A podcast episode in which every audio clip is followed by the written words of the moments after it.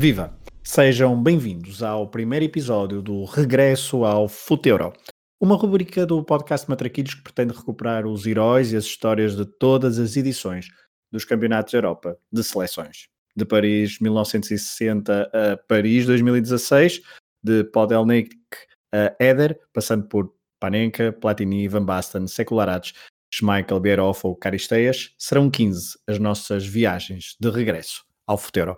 Neste primeiro episódio falaremos da edição inaugural de uma fase final em França, com apenas quatro jogos, mas muitos golos, de um título atribuído já no prolongamento quando já era segunda-feira em Moscovo e de um craque, a lembrar, Garrincha. Olá, Rui. Olá, Fragoso, estás bom? Tudo bem? Preparado para estas viagens em torno dos europeus de seleções? Preparadíssimo. Pelo menos para esta primeira edição. Sim. Sim, para esta primeira edição. 64. Ok, ok. 64 será a próxima, mas por hoje ficamos então por 1960. Vamos então a isso, mas antes de irmos a 1960, vamos recuar um bocadinho, porque a história dos europeus começa então neste ano, de 1960, mas a ideia já vem de trás. Henri Delaunay imaginou este campeonato bem antes. Uh, Rui, em 1960 os mundiais já eram uma realidade, a Copa América também, uh, mas na Europa as competições de clubes ainda davam os primeiros passos, até porque a UEFA, a UEFA havia sido criada pouco antes. Por isso, esta ideia de um europeu de seleções demorou tanto tempo a acontecer.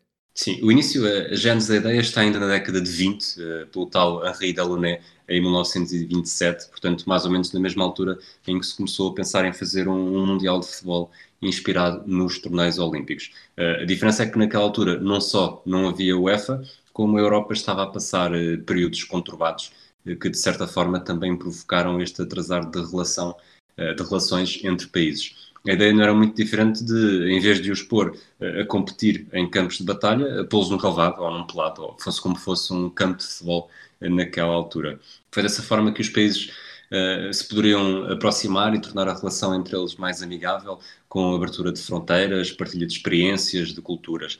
Curiosamente, só aconteceu num momento em que Henri Delaunay já tinha morrido. É, e foi o filho uh, que tomou uh, a herança de, do pai e que também pôs uh, em prática então este campeonato da Europa como secretário uh, técnico da, da UEFA. Um, Rui, vamos à qualificação. Um, a qualificação para, ou melhor, a fase final do Euro de 1960 teve apenas quatro equipas, já lá iremos. Houve antes uma fase de qualificação, Uh, mas, isto, mas esta fase de qualificação, Rui, não contou habitualmente com um número uh, grande de, de, seleções, lá está, porque era a, fase, era a primeira edição, havia alguma desconfiança em relação a estas, a este, estas novas provas e, só, e, apenas 17 federações se mostraram interessadas, uh, o que Uh, e algumas bem importantes ficaram de fora, nomeadamente algumas que participaram uh, no Mundial de 58.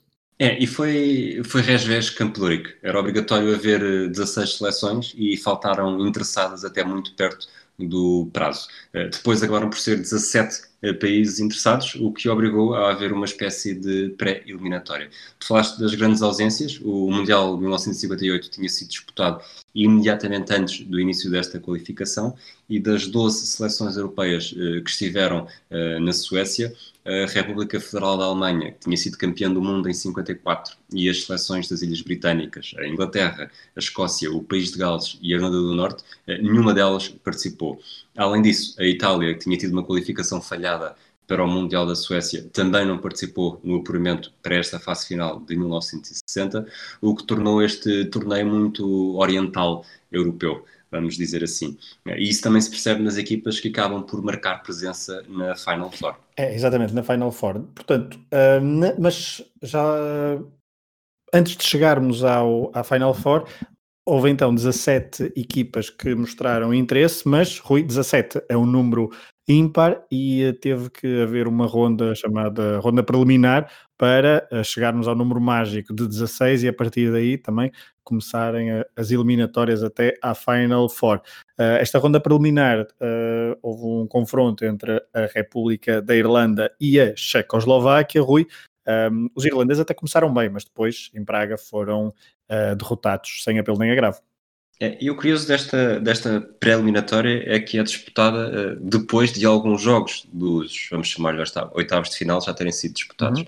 Portanto, as rondas de, a ronda dos oitavos de final começou em 1958 ainda, depois do Mundial, e só que estes jogos, a República da Irlanda Checoslováquia, que foi 2-0 para os irlandeses, já foram em 59. Eh, depois, no segundo jogo, a Checoslováquia em casa ganhou 4-0 e acabou por eh, traçar o início de uma campanha que só acabaria mesmo na Final Four.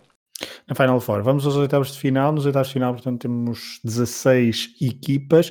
União Soviética, França, Roménia, Noruega, Jugoslávia, RDA, Polónia, Dinamarca, Checoslováquia, Espanha, Bulgária, Áustria, Turquia, Grécia, Hungria e Portugal. Portugal uh, cruzou nesta eliminatória com a República Democrática Alemã, já lá vamos, porque, Rui, o encontro mais uh, picante e mais quente destes oitavos de final foi uma União Soviética-Hungria, países que poucos anos antes, uh, sensivelmente dois anos ou até menos, um, não, um, um bocadinho mais de dois anos, não é? Uh, portanto, 58, aquilo foi 56 em outubro, portanto, um pouco depois, pouco, dois anos e pouco e tal, pouco depois de, do, do, confronto e da revolta uh, política na Hungria que foi uh, travada então pela, pelo regime soviético, estes, estas as duas nações voltam-se a encontrar uh, e a União Soviética é mais forte nos dois jogos. É, e é curiosamente é mesmo o primeiro jogo Exato, e também é o primeiro, da história dos europeus, na altura que se chamava Taça Taça das Nações Europeias. Eh, como disseste, é o tal, muito pouco tempo depois, dois anos sensivelmente, do, da ocupação soviética em, na Hungria. Eh, também dois anos depois, como nós falámos no, num dos últimos episódios da Tocha Olímpica, de ter havido um, um mítico jogo de polo aquático entre os dois países nos Jogos Olímpicos de Melbourne. E depois há aqui um estádio, um estádio em Moscou completamente cheio para ver esta estreia. Os soviéticos vencem 3-1 uh, com o avançado Anatoly Ilyin, do Spartak Moscou, a marcar o primeiro gol de sempre. Primeiro gol de sempre, então marcado pela União Soviética, que daqui a pouco perceberemos que tem também um papel muito importante neste Euro de 60. A, a fase de qualificação fica marcada nestes oitavos de final, portanto, pela passagem da França sobre a Grécia, da Roménia sobre a Turquia, a Áustria venceu a Noruega, a Jugoslávia bateu a Bulgária, a Espanha bateu a Polónia e a Checoslováquia bateu a Dinamarca, isto em eliminatórias sempre a duas mãos. Portugal, uh, Rui, e podemos avançar se calhar agora para Portugal antes de irmos aos quartos de final, porque nos oitavos Portugal cruzou então com a República Democrática Alemã e uh, bateu uh, por duas vezes uh, a RDA, uh, 2-0 em Berlim Oriental e 3-2 nas Antas. Exatamente, Portugal fez, eh, fez história, portanto está no, está no início dos inícios. Uh, a 21 de junho de 1959, em Berlim, ganha por 2-0. Matateu faz o primeiro gol de Portugal. Após passo de Cavém, Coluna faz o 2-0. E na altura rezam as crónicas porque Portugal podia ter feito muito melhor e viajado de Berlim com uma vitória mais confortável. Para a história fica também o primeiro 11 português, a Acúrcio, Virgílio, Ângelo, Mendes, Figueiredo, Vicente, Carlos Duarte, Teixeira, Matateu, Coluna e Cavém. Eh, na altura, no dia seguinte ao jogo, o Diário de Lisboa publica uma fotografia do guarda-redes Acúrcio, em que tem a baliza atrás, mas está com um plano diferente, com os braços bem abertos e as pontas dos dedos acabam por estar a tocar nos postes, ilusão de ótica, uh, que basicamente ele, o, o guarda-redes tinha cumprido a promessa de ter braços para todas as balizas, uh, como que dizendo que a baliza em Berlim não seria um problema para ele. Uh, na semana seguinte, portanto, logo, logo na semana seguinte faz a segunda mão, nas Andas, e Portugal confirma obviamente um novo triunfo desta vez por 3-2. Portugal avança então para os quartos de final, chamemos assim, portanto apenas oito equipas uh, nesta última fase, antes da fase final, apenas num país. A uh, França uh, defrontou a Áustria e venceu, 9-4 no conjunto dos dois jogos. A Checoslováquia uh, defrontou a Roménia e bateu duas vezes, confronto total então 5-0 para os checoslovacos, estavam então na Final Four, juntamente também com os franceses. Um, depois há um confronto, uh, Portugal calha com a Jugoslávia, uh, e podemos ir aqui, antes de irmos ao confronto da União Soviética com a Espanha, porque Portugal, então, Rui, uh, defronta a Jugoslávia Um, no primeiro jogo, uh, no Jamor, Portugal até vence por 2-1, mas depois em Belgrado a derrota é bastante pesada e Portugal não avança para a Final Four. A primeira mão foi uh, a 8 de maio de 1960, no estádio do Jamor, que na altura, continuando aqui a recorrer aos, aos escritos do Diário de Lisboa, foi um jogo que marcou, que teve a presença dos ministros da Justiça, da Marinha, das Obras Públicas, das Corporações e Previdência Social. Eh, Portugal venceu por 2-1, gols de Santana e já na altura a superioridade técnica dos jugoslavos, que é algo que nós também falaremos depois eh, mais à frente, foi elogiada, deixando no ar a promessa de que em Belgrado o adversário haveria de valer, e agora estou a citar, muitíssimo mais, sobretudo no capítulo de remate. E foi isso que acabou mesmo por acontecer, duas semanas depois, a 22 de maio, uh, os jugoslavos golearam por 5-1. Uh, eh, Cavém marcou o único gol português e na altura o Diário de Lisboa escreveu que o jogo desligado de Portugal ofereceu um vivo contraste com a harmonia e eficácia dos jugoslavos. Jugoslavos que, então, aqui, os portugueses, e recorrendo então também a esses um, arquivos do Diário de Lisboa, tu enviaste-me essa frase uh, de alguém que uh, se vai notabilizar daqui a pouco e de quem nós falaremos bastante. Uh, escreveu então o Diário de Lisboa sobre um jogador da Jugoslávia, o interior secularatos mostrava-se cada vez mais perigoso e uma série de arrancos seus causaram perturbação nos arraiais portugueses. Secularatos, um homem de quem falaremos dentro de minutos. Portanto, temos três finalistas já: França, Jugoslávia, Checoslováquia. Um, três bandeiras todas com os mesmos tons, o azul, o branco e o vermelho. Faltava definir então um finalista, mas não houve qualquer jogo, Rui, porque a União Soviética emparelhou com Espanha e aqui uh, meteu-se meteu a política, como era a panágio, por exemplo, nos Jogos Olímpicos, que falaste há pouco, mas também aqui no futebol, uh, Franco não achava, não achou piada nenhuma este confronto com a União Soviética, mas também há quem diga que uh, uns enviados do, da Federação Espanhola viram, viram jogar a União Soviética e ficaram com algum receio de serem humilhados, e humilhados perante soviéticos era algo que Franco não quereria. Não quereria, mas há que precisar aqui também uma noção que estamos a falar de 1960 Portanto, o Real Madrid tinha acabado de ser campeão europeu pela quinta vez consecutiva e, e, tinha a seleção espanhola era de facto uma seleção bastante boa, porque além do, da espinha dorsal do Real Madrid, tudo bem que havia puscas pela Hungria, mas, uhum. mas também o Barcelona era muito forte. Ainda assim, Franco bateu o pé e a Espanha abdicou da eliminatória com a União Soviética, recusando viajar para Moscou o ditador não tinha esquecido o apoio dado pelos soviéticos aos rivais na Guerra Civil Espanhola e, além disso, os espanhóis também não achavam muita piada que outra bandeira e outro hino uh, pudessem vir a ser exibidos em território espanhol. O que, andando 60 anos para a frente, parece que a história dos hinos é, é tradicionalmente problemática.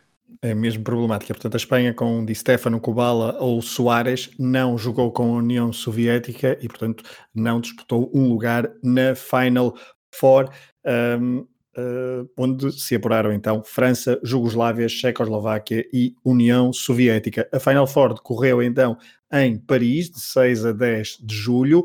Duas cidades acolheram os, os jogos, os quatro jogos, tanto duas meias finais a uma mão e uh, o jogo da final, mas também o jogo de terceiro e quarto lugares um, Paris e Marselha foram as duas cidades que acolheram estes, uh, estes jogos.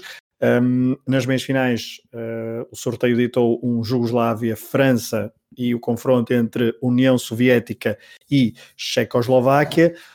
Estamos a falar de três países comunistas, três países, portanto, União Soviética, Checoslováquia e Jugoslávia, mais o país anfitrião. Uh, alguns documentários, alguns textos escritos mostraram que esta também foi uma oportunidade para muitos dos jogadores uh, conhecerem um, uh, cidades e terem uma experiência diferente na, numa, na cidade uh, que vivia uma, um desenvolvimento cultural, social bastante mais à frente do que as cidades de União Soviética, Checoslováquia e Jugoslávia.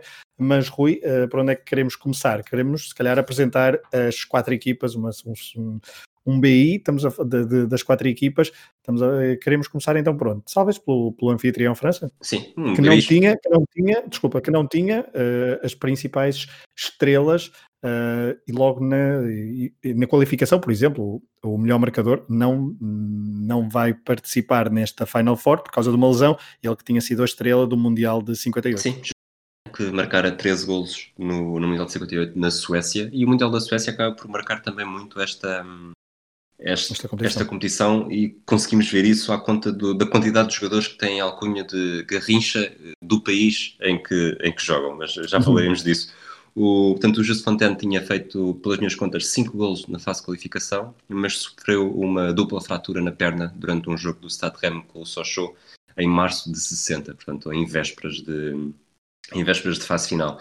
O, o Copa também não está, também já não jogava pela França nesta altura, e tanto a seleção anfitriã, que, que recebia aqui também o, a fase final, um, um bocadinho também em homenagem ao facto de a ideia ter sido ter sido origem de um francês, um, algumas décadas antes, uh, tinha ainda assim alguns jogadores com algum destaque, sobretudo o capitão Robert Jonquet, uh, também do Stade Rennes, considerado um dos melhores centrais uh, na história do futebol francês, e depois o Lucien Müller, conhecido por Pequeno Copa, na altura média do Toulouse, eh, que viria a jogar no Real Madrid e no Barcelona e também a treinar a equipa catalã. É, esta era uma equipa ainda com muito com, com a base do, do Stade de Rennes, uma equipa fortíssima na Europa, inclusive o treinador, o selecionador francês era uh, o mesmo técnico do Stade de Rennes, Albert Bateau, e também o mesmo selecionador já do Suécia, que tinha levado a França ao Suécia 58. Uh, eh, foram, são cinco jogadores que estiveram então nos, nas duas competições, uh, 58 e 60. Um, estamos a falar então de seis jogadores do REM num total de 17 jogadores e, uh, Rui, corrijo-me se eu estiver enganado, eu acho que todos jogam pelo menos um jogo nesta competição francesa, obviamente que não, não, não havendo Fontaine, uh, Copa e também Piantoni, que também não, não, que eram as principais estrelas, é um trio, uh, o trio estrela do, do, no Mundial 58, não estava aqui em França uh, e isto diminuía um pouco as perspectivas francesas.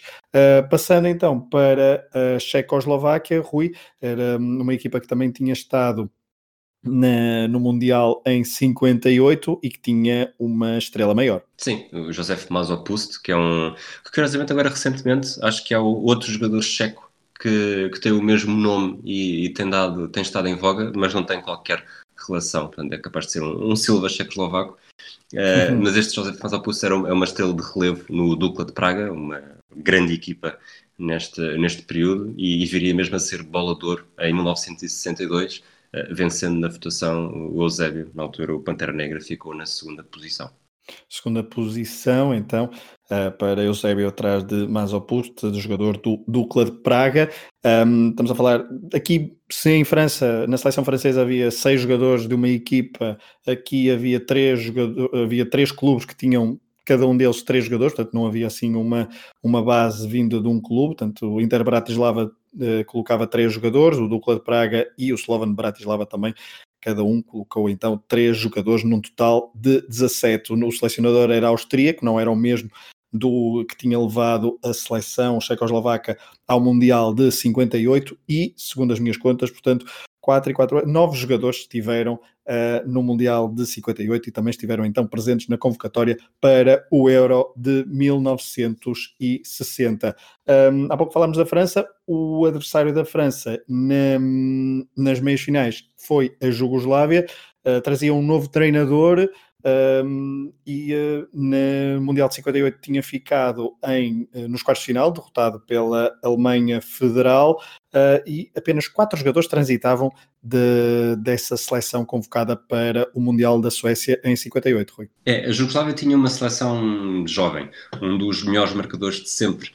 Milan Galic tinha 22 anos, jogava no Partizan, e além disso ia a caminho de se tornar um dos melhores marcadores e jogadores desta fase final. Também já tinha marcado um gol a Portugal no apuramento nos quartos de final.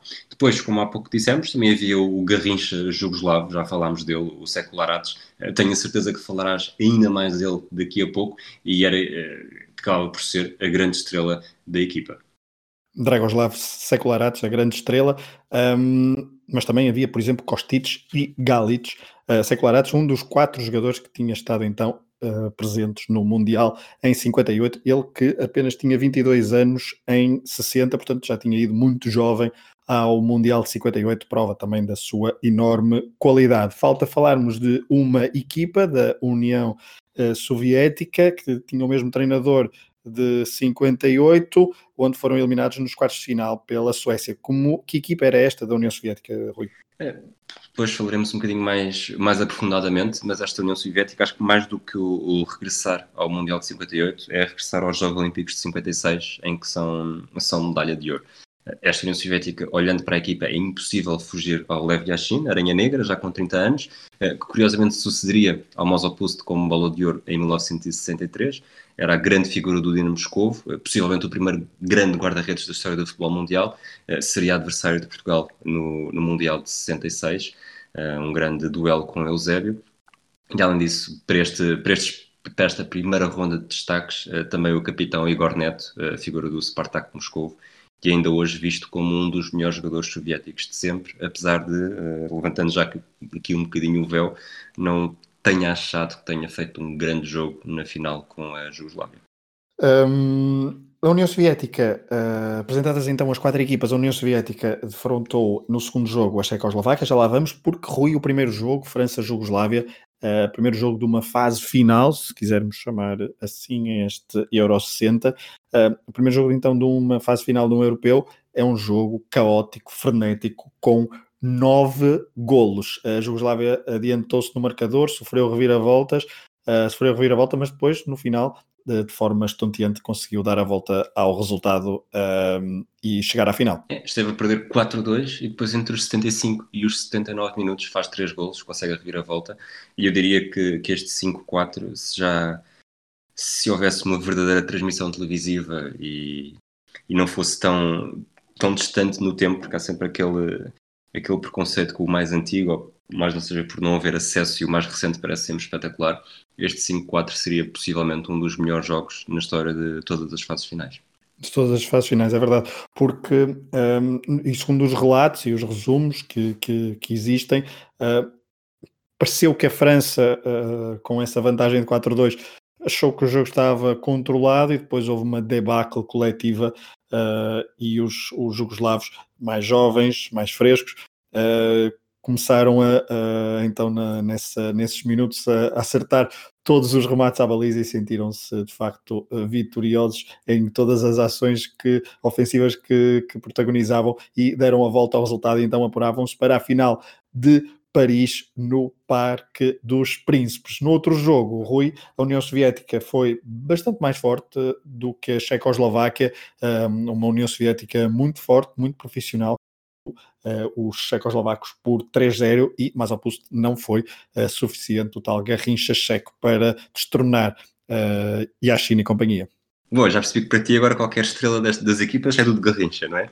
Portanto, exato. Estou, estou, inspirado, estou inspirado. Aliás, eu estou, a, gravar isto e estou a olhar ali para, para a badana do, do livro do Rui Castro, Estrela Solitária da Tinta da China. Portanto, eu hoje vou dizer Garrincha mais vezes. Vá. Ok, portanto, Pedro Fragoso, uh, o Garrincha aqui do podcast Matraquilhos.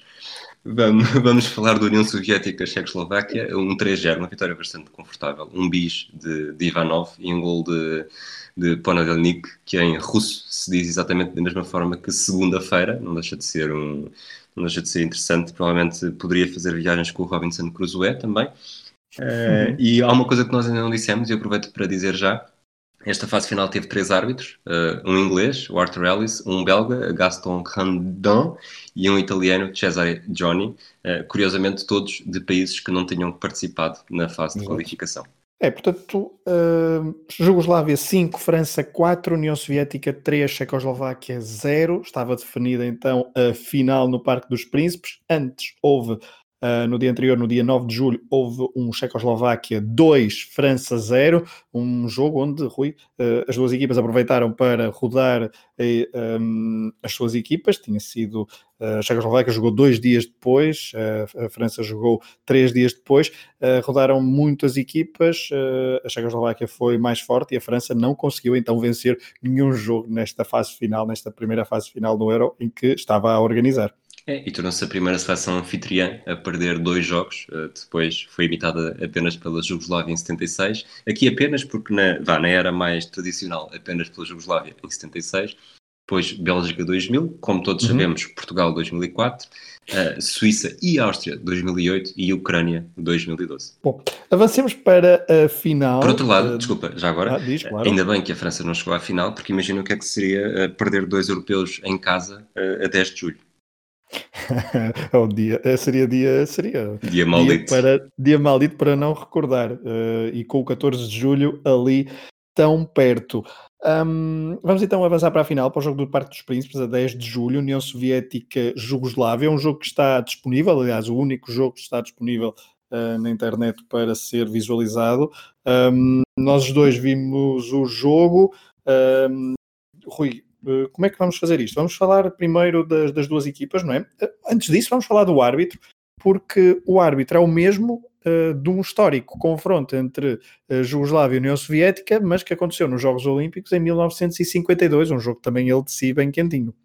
É, esse jogo também foi, também foi tema do, do, do podcast Tocha, Tocha Olímpica. Do, podcast Tocha Olímpica, em que nós na altura até falámos que não foi um jogo entre a União Soviética e a Jugoslávia, foi um jogo entre Stalin e Tito, porque a Jugoslávia era um bocadinho o enfant terrible do, do bloco soviético e, e, havia uma grande pressão para vencer esse jogo e, e, tanto Stalin como Tito enviaram telegramas como quem diz, vocês vejam lá o que é que fazem porque isto é importante para nós. E depois o jogo acabou por ser, acabou por ser espetacular, imensos gols, houve uma, houve uma repetição dois dias depois, repetição porque tinha terminado empatado uh, dois dias depois e, e estava, estavam os dados lançados para mais uma grande noite, desta vez em Paris. Portanto, uma grande noite arbitrada então por Arthur Ellis, ele também já tinha estado na primeira uh, final da Taça dos Campeões, uh, Taça dos Clubes Campeões Europeus. Um, vamos então avançar para a União Soviética Jugoslávia. Um, começo eu, porque vou falar da Jugoslávia, a equipa que foi derrotada nesta final. Perdoem o, um, retirar todo o suspense a quem ainda não sabia quem é que tinha sido campeão europeu em 1960. A Jugoslávia, então, treinada por Ljubomir Lovric, um, era uma seleção, como há pouco o Rui dizia, muito jovem, com muitos jogadores jovens. Um, era uma, uma equipa que das, do, das meias finais do jogo com a, a França, esse tal jogo intenso de 5-4 para a final, mudou três jogadores, ao contrário do que, uh, do que acontecerá com a União Soviética, como o Rui falará dentro de instantes. Uh, e uma das alterações foi mesmo o guarda-redes uh, uh, que não tinha sido o titular nas meias finais, mas foi, foi então titular nestas meias finais, ele que com 25 anos, 1,98m, uh, de origem macedónia, de Skopje, uh, ele já tinha sido medalha de prata em Melbourne 1956, mais tarde, curiosamente, é um dos, é um dos jogadores que tem um futuro um, como treinador desta seleção da Jugoslávia e está em dois campeonatos do mundo. Em 1970 é o selecionador marroquino e em 1974 é o selecionador do Zaire. Ele que depois, mais tarde, ainda foi selecionador da Colômbia. Um, mas então jogava uh, nesta altura, em 1960, pelo Radnik Belgrado. Um, e então foi guarda-redes titular, Vidinic. Depois temos um, na, na, parte mais defensiva do, do terreno um, Vladimir Durkovic, uh, 22 anos, uh, jogava no Belgrado 11, jogou os dois jogos, uh, ele era natural de uma cidade que pertence ao atual Kosovo, e ele que viria a ser tricampeão pelo um, Saint-Étienne, tricampeão francês pelo Saint-Étienne, praticamente uma década depois, viria também a pertencer a estar no Mundial 62 e no Roma uh, e nos Jogos Olímpicos de Roma, uh, uma edição dos Jogos Olímpicos onde a Jugoslávia conseguiu o ouro. Um, também na defesa, Yusufi, um, este de origem albanesa, exatamente, também do Belgrado, 11, 20 anos, portanto, outra prova da uh, juventude da seleção jugoslava. Também na defesa temos um, uh, um, um, homem chamado Jovan Mili, Miladinovic, isto agora com os nomes é que vai. Estás agora, fortíssimo. Vai... Estás fortíssimo. Obrigado. Miladinovic, 21 anos, um, ele que não é um dos, um dos jogadores que não joga na meia final, uh, sérvio, uh, também do Belgrado, Belgrado 11, uma das equipas que mais jogadores um, forneceu a esta seleção jugoslava. Depois, uh, uma espécie de meio campo, se bem que nós já pouco, daqui a pouco falaremos disso, meio campo, coisa que existe pouco uh, neste, neste jogo, há muita bola uh, transportada da defesa para o ataque sem às vezes passar pelo meio campo, mas temos então dois nomes, Peruzic, 23 anos, croata, do Zagreb 11, jogou os dois jogos, um, e também ante Zanetic, acho que eu disse bem, exatamente, Zanetic, agora sabia, não sabia se era Zanetic ou não, mas fez os dois jogos, Zanetic, 23 anos, do Aduk Split, ele que marcou então a França na meia-final. Depois, cinco homens do ataque, o tal WM, cinco homens uh, do ataque. A estrela já falamos há pouco, mas vou deixar para o fim a estrela. Uh, agora sim, o Garrincha jugoslavo, e acho que agora não, não me vais contrariar, mas então temos no ataque homens como um, Bora Kostic, e eu agora tenho a minha biografia, exatamente, Bora Kostic, o jogador mais velho desta seleção, com 30 anos, um, do Estrela Vermelha. Depois temos também uh, Milan Galic, 22 anos, ele faz os dois jogos, marcou um golo na meia-final do Partizan, marcou um gol na meia-final e é, é do Partizan de Belgrado. Também temos o avançado Jerkovic, ehm, de origem croata, 23 anos, ele tinha bisado frente à França no 5-4 da meia-final e tinha estado no Suécia 58, apesar de não ter jogado nenhum jogo. Ehm, e agora eu perdi-me aqui na minha lista, mas acho que só falta um jogador que é o uh, uh, o tal Garrincha um, jugoslavo, já tinha estado no, em Melbourne 56, também eh, em, no Suécia 58, 22 anos do Estrela Vermelha, é de facto a estrela desta seleção e é o jogador que os adeptos mais, uh, os adeptos que estiveram então no Parque dos Príncipes em 1960 na final da União Soviética Jugoslávia, era o jogador que mais uh, entusiasmou os adeptos ao longo de toda a partida dos 120 minutos. Rui, a Jugoslávia defrontou então uma União Soviética que trazia o mesmo 11 do jogo da meia-final, onde bateram a Checoslováquia por 3-0. Antes disso, só para, só para não parecer esquisito, sobretudo a, a, pessoas que nascem na década de 80 e 90 e que não estão necessariamente. Os, os clubes que foste dizendo, Belgrado 11 e Zagreb 11, é, é sobretudo porque estávamos numa altura em que a taça das cidades com feira estava a dar os seus primeiros passos e, e acabava por haver uma grande. Portanto, cidades que tinham mais do que uma equipa acabavam por ser representadas fazendo uma espécie de best-of. Tanto que a primeira final é Barcelona contra Londres e ao longo da campanha Londres teve, salvo erro, nove equipas diferentes com, com jogadores uh, representados. Eh, neste caso, alguns dos que disseste ou eram do Partizan ou eram do Estrela Vermelha e outro era do, do Dinamo Zagreb, mas, mas está explicado só para não, para não parecer bastante esquisito. Excelente reparo. uh, vamos então à União Soviética. Na baliza, Lev Yashin, Aranha Negra, 30 anos, Dinamo Moscou, era o jogador mais famoso, uh, vestia-se todo de preto e transmitia segurança, uh, exceto quando não o conseguia. E na final, vamos, vamos ver também, teve algumas saídas a Ricardo ou, ou mesmo a Neno, conforme preferirem. Ele era um dos jogadores que tinha sido campeão olímpico em 1956. Depois, uma linha de três defesas, à direita um geórgio chamado Gigi Chokeli, 23 anos, Dinamo Tbilisi, uh, jogava sobretudo pelo lado direito, não inventava muito. Depois, uh, ao meio, Anatoly Masliokin, um russo do Spartak Moscou, 30 anos, seguiu avançado para todo o lado e acabou a fechar muitas vezes no, no flanco esquerdo. Uh, numa delas, fatídica, pensou que a bola já tinha saído, desistiu do lance e acabou por ver o adversário, Drazen Jerkovic, fugir e cruzar para o gol jugoslavo outro que foi campeão olímpico em 56. À esquerda, Anatoly Krutikov, também russo, também do Spartak, mas mais novo, com 26 anos. Uh, à conta do Mazalkini para a esquerda, ele foi muitas vezes para o centro. Depois, à frente desta linha de três, uh, o Igor Neto, o russo, o tal, um, um tal dos mais famosos jogadores da história da União Soviética, jogava no Spartak Moscou, tinha 30 anos, era um líder dentro de campo mas como disse há pouco também teve um jogo um pouco uh, apagado. Muitas preocupações defensivas, acabou aparecer pouco no ataque e é ele que se deixa antecipar por Milan Galic no gol da Jugoslávia. Era um jogador muito completo e também ele foi campeão olímpico em 56. Ao seu lado, Yuri Voinov, um apelido de jogador do Estoril, pelo menos, o único ucraniano deste 11, jogava naturalmente no Dinamo de Kiev, sendo ucraniano, tinha 28 anos, eh, teoricamente joga ao lado de, de Igor Neto, mas tem uma área de ação muito maior e surge mais vezes perto da área contrária. Depois no ataque, o tal eh, todos, eh, todos na frente e fé em Deus. No flanco direito, um Jorge de 24 anos, Slava Metravel, que não jogava na Geórgia, curiosamente, mas sim no Torpedo de Moscou. Ele faz com que, com que todo o flanco direito seja da Geórgia, uma vez que o Chokeli também era, também era georgiano. É um ponta antiga a procurar a linha de fundo, com jogadas individuais, eh, todas iguais, a procurar o cruzamento, um bocadinho, talvez na onda do, do Vitor Paneira, uh, reage bem a uma defesa incompleta do Vidinic e é ele que marca o gol do empate aos 49 minutos.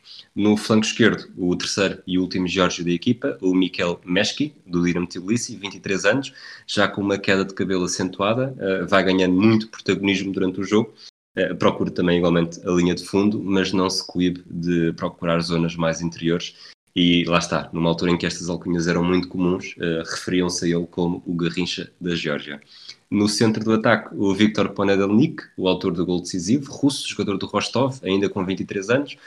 Repito, o apelido escreve-se exatamente da mesma forma que segunda-feira em, em russo. Tem, teve um jogo apagado, mas como bom avançado surgiu no momento certo a fazer o gol de cabeça após um cruzamento da esquerda. Depois poderemos falar disto também mais, mais aprofundadamente, mas fez-me lembrar um bocadinho os cabeceamentos de Jardel. Depois, dois interiores ofensivos, uh, Valentin Ivanov, russo, número 8, era um dos melhores jogadores desta seleção, tinha marcado dois gols à Checoslováquia há 5 anos, jogava no Torpedo Moscovo com o Meschki, uh, ele faz a assistência para o segundo gol, uh, começa bem o jogo, tem alguns detalhes técnicos interessantes, sempre com uma, uma postura muito específica com o braço esquerdo levantado, que o tornam inconfundível, pelo menos com Paneira e Veloso. Depois acaba por ir perdendo protagonismo para o outro interior. Ele tinha 26 gols pela seleção, aliás, ele fez 26 gols pela seleção, é o terceiro melhor marcador soviético da história, só atrás de Blokin e Protasov. foi campeão olímpico em 56 e é pai de outro Valentin Ivanov, que nós conhecemos bastante bem porque foi o árbitro do Portugal-Holanda do Mundial 2006. Depois, o número 10, Valentin Bubukin, 27 anos, de Lokomotiv Moscou, outro jogador com queda de cabelo acentuada, que chega mesmo a fazer lembrar Bobby Charlton. Uh, tem uma evolução contrária à de Ivanov, uh, começou mais escondido, mas depois torna-se o jogador mais relevante do ataque. Progressões rápidas, boa técnica, facilidade de remate, uh, como se viu na, no remate que acaba por dar origem depois ao gol do empate de Metravelli. destes 11, Yashin e Metravelli foram os únicos que resistiram até ao Mundial de 66 em Inglaterra, são ambos titulares no jogo contra Portugal da atribuição do terceiro lugar. O selecionador era o Gavril Kachalin, tinha sido campeão olímpico em 56, foi também o selecionador nas fases finais dos Mundiais de 58, 62 e 70 e foi campeão soviético ao serviço do Dinamo Tbilisi em 64. Uh, recordar para terminar, que esta é uma equipa que poderia ter tido o Eduardo Streltsov, que teria apenas 22 anos na altura deste europeu.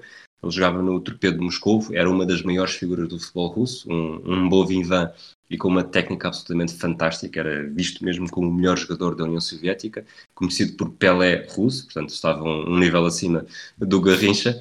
Foi acusado de violação em 58, em vésperas do Mundial da Suécia, e esteve preso na Sibéria eh, até 1963, só regressando à seleção em outubro de 66, depois do Mundial.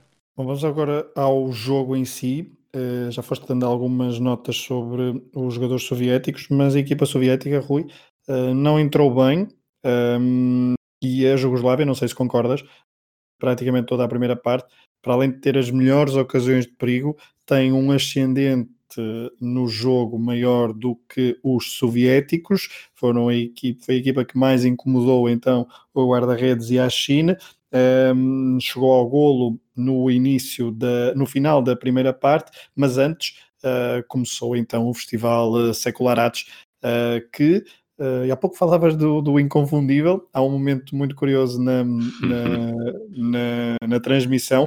A transmissão, portanto, ouve-se os comentários em, em francês de fundo, mas por cima um, temos comentários mais contemporâneos, de, acredito eu, de, em russo, eu sim. não percebi sim, rigorosamente, sim, é rigorosamente nada, mas é em russo. No fundo, houve-se então os comentários franceses ao jogo, e acredito que esses comentários sejam os comentários in loco, um, uh, ah, ou pelo menos uh, assemelham, são comentários em loco, e, há um, e, há, e o comentador, que está uh, em francês, uh, quando um jogador recebe a bola, pensa que é Costitos, só que esse jogador uh, dá um toque de calcanhar e ele rapidamente diz, não, não, uh, secularates. quase, quase faltava dizer, portanto, lá vai Costitos, no seu estilo inconfundível, ah não, é secularates, e de facto houve um festival de secularates, calcanhares, toques de bola, bons passes, boas fintas, foi, é, é, é a grande figura do jogo. É indiscutível. Acho que não há mesmo, não há mesmo forma de, de rebater essa, essa afirmação. Ouvi o jogo dois dias antes de ti e, e fui apontando as, e filmando mesmo as jogadas, partilhei no Twitter também algumas delas.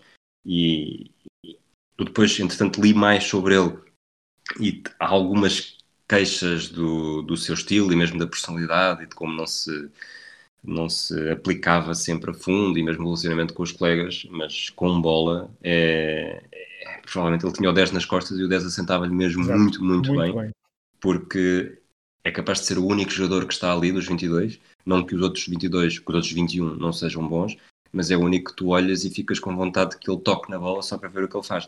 É, não tem, talvez não tenha a ginga mais, mais moderna, mas, mas a forma como consegue com variações de, de corpo, uh, postura, muitos toques de calcanhar, verdadeiras fintas, deixam-te entusiasmado uh, sempre que ele toca na bola. E também por isso uh, te ajuda a pensar que realmente a Jugoslávia foi, durante a esmagadora maioria parte do jogo, Uh, melhor em campo e talvez merecesse a vitória. É, eu concordo e acho que até, até, o público, eu acho que não sei se no início estava preparado para o Festival Secular Artes, Uh, mas assim que começa esse festival e os primeiros toques na bola, a partir daí sente -se sempre no, do, do, público do Parque dos Príncipes uma vibração e uma excitação sempre que a bola vai para, uh, para então para o Garrincha jugoslavo. O jogo no início, um, portanto, os dois primeiros remates eh, que nós temos acesso na transmissão televisiva são os dois da, da Jugoslávia, Kostic para uma defesa fácil de Yashin, também depois o de Erkovic um, por parte da Jugoslávia, então. Um, mas o, o, início do jogo e os primeiros minutos, e durante alguma, alguma parte do tempo, abusa-se muito do, do, do, pontapé do guarda-redes um, de um lado ao outro. Há, muitos, há, há várias jogadas em que vai, uh, citando outro comentador televisivo Coast to Coast, uh, e as, uh, mas, mas é, um, é, um, jogo que passa pouco pelo meio campo, mas sempre, e a, a, União Soviética, por muito que tente às vezes algum jogo interior, uh, esbarra sempre na defesa jugoslava, e os jugoslavos no ataque, com maior criatividade e maior mobilidade, Kostic, um, Galites, são jogadores de facto com também bastante presença e mobilidade no ataque, junto obviamente a uh, Secularatos, que faz ali, eh, é um pouco vagabundo atrás de, no, no último terço do, do campo, mas uh, há sempre este, este ascendente e é um ascendente que depois culmina com o tal golo de Galitz, na tal jogada em que tu disseste que o jogador uh, soviético ficou à espera que a bola, um, ehm, que a bola tivesse saído uh, e depois uh, Galitz, uh, de pós-cruzamento de Erkovic, Erkovic que estava sempre mais no meio, mas que desta vez estava mais à direita, uh, passou, foi à linha, cruzou e ao primeiro posto Galitz fez, fez o golo, 1-0 para a Jugoslávia aos 41 minutos. É, eu fazendo uma viagem pelo que foste dizendo, os, as intervenções dos guarda-redes, o, o Vidinic, hum. o jugoslavo, fala-se muito que nesta altura as bolas eram tão pesadas há um lance em que ele remata a bola da sua área, não é? Na normal posição, e a bola acaba nas mãos do Yashin, é, não vai direto, é bate, bate um bocadinho antes, mas é mesmo muito, muito longo. Uh, do Yashin, aquilo que me chamou mais a atenção foi as posições com a mão, com dele, mão não como se faz hoje em dia, em que só com a mão e mete-se o. Quer dizer, é, é, sempre, será sempre só com a mão, mas com, com aquele ir atrás lateral, ele não, fazia quase à, à quarterback sempre e, e com uma grande área de de capacidade de chegar lá. Não, há, há, desculpa interromper, há uma, há uma vez em que ele só com esse movimento à quarterback coloca a bola na, no círculo central. Uh, normalmente ele, portanto, ele usa e abusa do, da reposição manual, mas há uma das vezes, que, normalmente mais lateralizado para, as, portanto, para a linha lateral da esquerda ou, ou, da direita, para iniciar o jogo, mas há, um, há um, pelo menos uma, uma vez em que ele põe a bola de facto com uma facilidade no meio campo. Lá, É, foi o que me chamou mais a atenção. E depois o que tu falaste para terminar no gol uh, é de facto havendo mérito da Jugoslávia, é uma jogada rápida pela direita, cruzamento, parece bem o, o Galic a cabecear ali junto, já na pequena área, perto do, do enfiamento do primeiro poste, mas é, é a desatenção, sobretudo, do, do Mazlionkin e depois, mesmo o Yashin, não sei se não é muito surpreendido uh, um bocadinho. com aquela forma como a bola entra ao primeiro poste. É, no, há pouco também estávamos a falar do, dos comentadores. Há um, uma das coisas que eu notei, portanto, eu só, tô, eu só vou falar dos comentadores franceses que foi conseguindo ouvir no meio do diálogo entre duas figuras uh, até porque russas. Os, até porque os russos estavam. Lá está, não. não não vou dizer, não, não sei falar, mas consigo perceber eh, até pelo tom mais ou menos do que é que, do que, é que vão falando e uma palavra ou outra. Jogo, não estão não. a comentar o jogo, estão a fazer claramente Exato. uma viagem no tempo uhum. em que até percebe-se isso até pela quantidade de vezes, pouca, que dizem os nomes dos jogadores. Exato, e para isso, às vezes, também nós conseguimos ouvir então o que os franceses diziam. E uma das coisas que eu, que eu notei é que há um, há um remate, que é um remate eh, relativamente tranquilo do, de um jugoslavo à baliza de Yashin. Eh, eu chamo-lhe relativamente tranquilo, mas é um remate de facto tranquilo, em que Yashin agarra a bola com bastante segurança, tranquilidade, uh, e uh, ouve-se. Um, o francês a, a, apelidar este remate de Dangereux. Uh, eu não sei que perigo é que aquilo uh, na altura tinha, mas se calhar, ok, estamos a falar de outros padrões e de facto houve muitos livros, uh, Rui, ainda na primeira parte, mais para o lado do jugoslavo. os livros eram batidos com uma rapidez muito grande, a barreira formava-se muito facilmente, o árbitro confirmava se estava à distância legal ou não. e os remates iam muitas vezes à baliza, e os guarda-redes sempre que defendiam de forma mais ou menos uh, tranquila, uh, isso provocava alguma excitação na, nas bancadas e também nos comentadores. É, os comentadores, eu pensava que ias falar dos ulalás e dos oh mon Dieu, que, que, ser, que surgiram aqui e ali. Uh, falaste do árbitro, outra, outra curiosidade, porque foi. Nós, quando gravámos o Mayday Monday do Manchester United, vimos a uh, final da taça da Inglaterra de 1957, onde uma boa parte dos Busby Babes tinham jogado e na altura uh, chamou a atenção os factos, na primeira parte, dos fiscais de linha, fiscais na altura chamava-se uhum. assim, terem acompanhado a esquerda do ataque. E neste, nesta final, tanto na primeira como na segunda parte, os dois fiscais de linha acompanham a esquerda do ataque, que é algo que, que quando se vê. Faz confusão. Visual. Faz muita, muita, muita confusão. Até porque eu, eu, quando jogava, jogava na esquerda do ataque e nunca tive o fiscal de linha do meu lado. E ali, quando há sempre uma forma de projeção, cada vez que um, um extremo esquerdo, um ponta esquerda eh, tem a bola e está o fiscal ao lado e aquilo faz mesmo faz uma grande confusão, a forma como os tempos mudaram. Bom, chegamos ao intervalo, eh, vantagem jugoslava, justa, ascendente na partida, um ascendente que uh, trans, transporta para o início da segunda parte, a Jugoslávia volta a arrancar bem, uh, Galitos tem um remate cruzado uh, dangereux, uh, portanto com bastante perigo, um, mas aos 49 minutos há o gol soviético, o tal remate de longe, que Vidinic, 1,98m, que ao longo do jogo foi controlando a profundidade, como se diz hoje em dia, bastantes vezes, uma das, uma das vezes até jogando com a mão fora, fora da área, um, mas uh, Vidinic não segurou esse tal remate e na recarga houve o golo de Slava Metrevelli. É, e esta, esta já é a altura em que o, o Bukin, o, o número 10 da União Soviética, começa a ter mais espaço e começa a assumir também mais relevância, porque é ele que, uhum. numa jogada de transporte, acaba por fazer o remate perigoso, não consegue segurar e depois dá origem a um 1. E, e, sinceramente, aqui, apesar de continuar a haver o espetáculo secularates, uh, acho que, que, a União Soviética começa a assustar mais, sobretudo porque Claramente. tanto o Bobukin como o Mesky, o ponta esquerda, começam a ter mais, mais influência no jogo e a criar mais desequilíbrios. É, a União Soviética cresce, certamente que conseguiu encontrar algum antídoto para controlar uh, as ambições jugoslavas. Um, apesar da dupla, lá está, para mim há uma dupla, Galitos Secularatos, que fazem bastantes tabelinhas, fazem bastantes um, bastante jogadas ao longo de toda a segunda parte, uh, mas a União Soviética tem um ligeiro ascendente na, na segunda parte e equilibra então a, contenda e ao longo de toda a segunda parte, não sei se concordas, mas a partir aí dos 20 minutos da segunda parte o jogo diminui de qualidade em relação ao que tínhamos visto na primeira parte um, e uh, até há uma tentativa até de pontapé de bicicleta soviético, uh, um, lançamento mal, um lançamento mal executado, há um jogo dividido, apesar de Yashin ter feito mais defesas, creio, que Vidinic ao longo da segunda parte. Sim, e além das defesas que, que faz, também tem aquela saída completamente despropositada. Acho que é um canto da esquerda em que ele em que sai. Lá está. Uh, imaginem o Ricardo a sair ainda mais no, no gol do Caresteias contra a Grécia, que falaremos hum. disso também daqui a uns 12 ou 11 episódios. E, e depois o, a diferença foi que o cabeceamento saiu ao lado.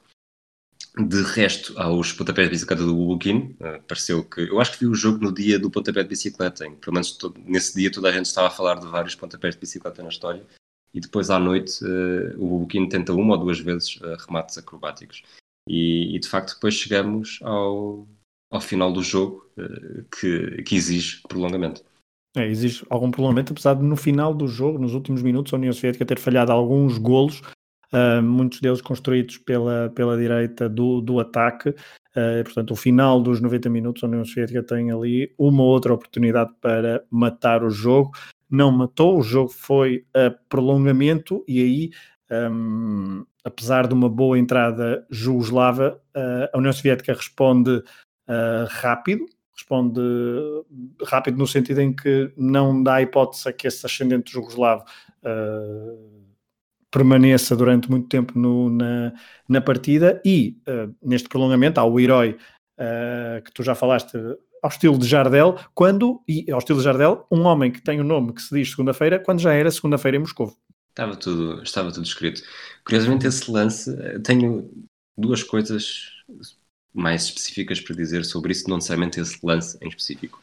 Eh, surge muito pouco tempo depois da Jugoslávia falhar, um, não, não consigo um perceber fácil. que jogador é que era, mas depois de uma Sim. jogada da direita, uh, um cruzamento em que a bola corre uh, ali a um metro e meio da área e o Jugoslávio falha completamente, nem sequer consegue tocar na bola e seria, lá está, um, uma oportunidade flagrante. E depois há esse tal lance em que os comentadores russos dizem que é o Ivanov que cruza e o Panelnik aparece a cabecear o problema é que eu vi esse lance cinco vezes e realmente parece o Ivanov a cruzar, mas depois. Mas é o Meskin, não é? O Ivanov, que é o número 8, o Meskin não é também, porque o Meskin okay. é, o, é o 11. Mas porque, parecendo o Ivanov a cruzar, depois também parece que é o número 8, que é o Ivanov, a, a festejar junto ao primeiro posto quando a bola entra. E eu vi certo. das duas vezes, quando se vê o, o autor do cruzamento a correr para a bola, parece o número 8, e quando se vê um jogador ao primeiro posto a festejar, parece o número 8. E não pode, o mesmo não é, ou seja, não teve tempo para cruzar e depois festejar ao primeiro posto. Portanto, das duas, uma, havia ali dois números 8 no, no campo durante um período e ninguém reparou, que eu acho difícil. Ou então poderia ser o Igor Neto, que era o número 6, mas aquele 6 já estava muito esquisito. E os números da União Soviética até se percebiam bastante melhor que os da Jugoslávia, e só que aquilo deixou um bocadinho louco de madrugada a tentar perceber: espera, mas isto é o 6, é o 8, é outro, outro número qualquer porque até porque as opções depois também não são muitas. Poderia ser o 9, mas o 9 é o autor do portanto não estaria ali de certeza. Exato. E essa era uma jogada, foi uma jogada que tinha sido vá, ensaiada durante uh, os minutos anteriores, pelo menos uma ou duas vezes houve cruzamentos uh, desse, desse lado, uh, uns mais largos, outros sem, cortados pela seleção uh, jugoslava, pela defesa jugoslava. nesta altura não havia substituições, portanto os 11 que entraram foram os 22 que acabaram, uh, mas Nedelnik, então, um, uh, festejou uh, o golo, o 2 a 1, aos 113 minutos do prolongamento, ele que, num documentário da UEFA sobre o Mundial de 1960, contou que o massagista, o médico da equipa soviética, antes dos jogadores entrarem para o relevado antes do início da partida, uh, perante algum, uh, algum medo do, e alguma apatia soviética, esse massagista, o médico, não tenho agora a certeza, quebrou o silêncio e disse: Não se preocupem, que eu sei o que é que vai acontecer. Será o Ponedalnik a marcar o gol decisivo e vai dar-nos a taça que levaremos para Moscou. Foi contado pela, então pelo avançado que na altura tinha 23 anos e que a Jardel marcou o golo eh, que deu a vitória da União Soviética, isto porque a Jugoslávia um, não conseguiu, Rui, muitas oportunidades depois do 2-1. Há um lance muito confuso na área, uma espécie já em desespero, houve muita bola pelo ar, mas também há, por exemplo, uh, e a China perder algum tempo nas reposições de bola, uh, isto porque uh, o 2-1, o jogo já é longo, o 2-1 era um resultado uh, precioso para os soviéticos e até o guarda-redes perdeu há algum tempo e também uh, o próprio Bobuquim teve uma boa oportunidade, mas lá está Vidinic uh, no tal controle da profundidade chegou mais rápido à entrada da área. É, a União Soviética aproveitou a sua experiência e a China então já tinha, lá está, tinha 30 anos, já tinha sido, esta equipa tinha vários campeões olímpicos, ele era um deles, e acabou por, por conseguir levar essa vantagem até aos 120 minutos e entrar na história como os primeiros campeões não sei se nesta altura Franco terá ficado, terá ficado satisfeito com o que se tinha passado, com o seu, com, graças ao seu, ao seu boicote, não conseguiu festejar ou não conseguiu marcar presença numa fase final que foi ali ao lado, mas, mas entra na história União Soviética em 1960 com Yashin, acho que é o, o, único nome, verdadeiro nome que é, que é internacional neste momento e global, acaba por ser uh, final de 1960, uh, campeão a União Soviética de Lev Yashin. Campeão então de Levi Ashini e desta forma encerramos o primeiro episódio desta nossa viagem aos europeus. Uh, este episódio uh, está, vai ser lançado e sairá para o ar uh, no dia em que era suposto iniciar-se o, o europeu de 2020, 60 anos então após o, a primeira edição da qual, da qual falamos hoje, uh, então Euro, Euro 1960, mas o adiamento então do Euro um, ehm, para 2021 deu-nos aqui uma oportunidade para falarmos das 15 edições até ao início uh, então do Euro 2021, que será uma viagem também eh, ela própria por várias, por várias cidades europeias. Nós aqui continuaremos a nossa viagem no próximo episódio em julho sobre, falaremos sobre o Euro 1954, que consagrará uma equipa que uh, se recusou então a jogar frente à União Soviética uh, na fase de apuramento para a Final Four, mas que curiosamente se viriam a encontrar num jogo uh, muito importante em 1964. Rui, queres acrescentar alguma coisa? Está tudo dito desta final, desta fase final? Está tudo dito. Vamos continuar a regressar ao futuro. Exatamente. Regressaremos ao Futuro dentro de um mês para a edição então de 1964. Esperamos que tenham gostado desta viagem ao europeu de 1960 com a consagração de Yashin, Bobukin e companhia União Soviética, então campeã da Europa das Nações em 1960, na final do Parque dos Príncipes, a 10 de julho de 1960. Um abraço a todos, até ao próximo episódio.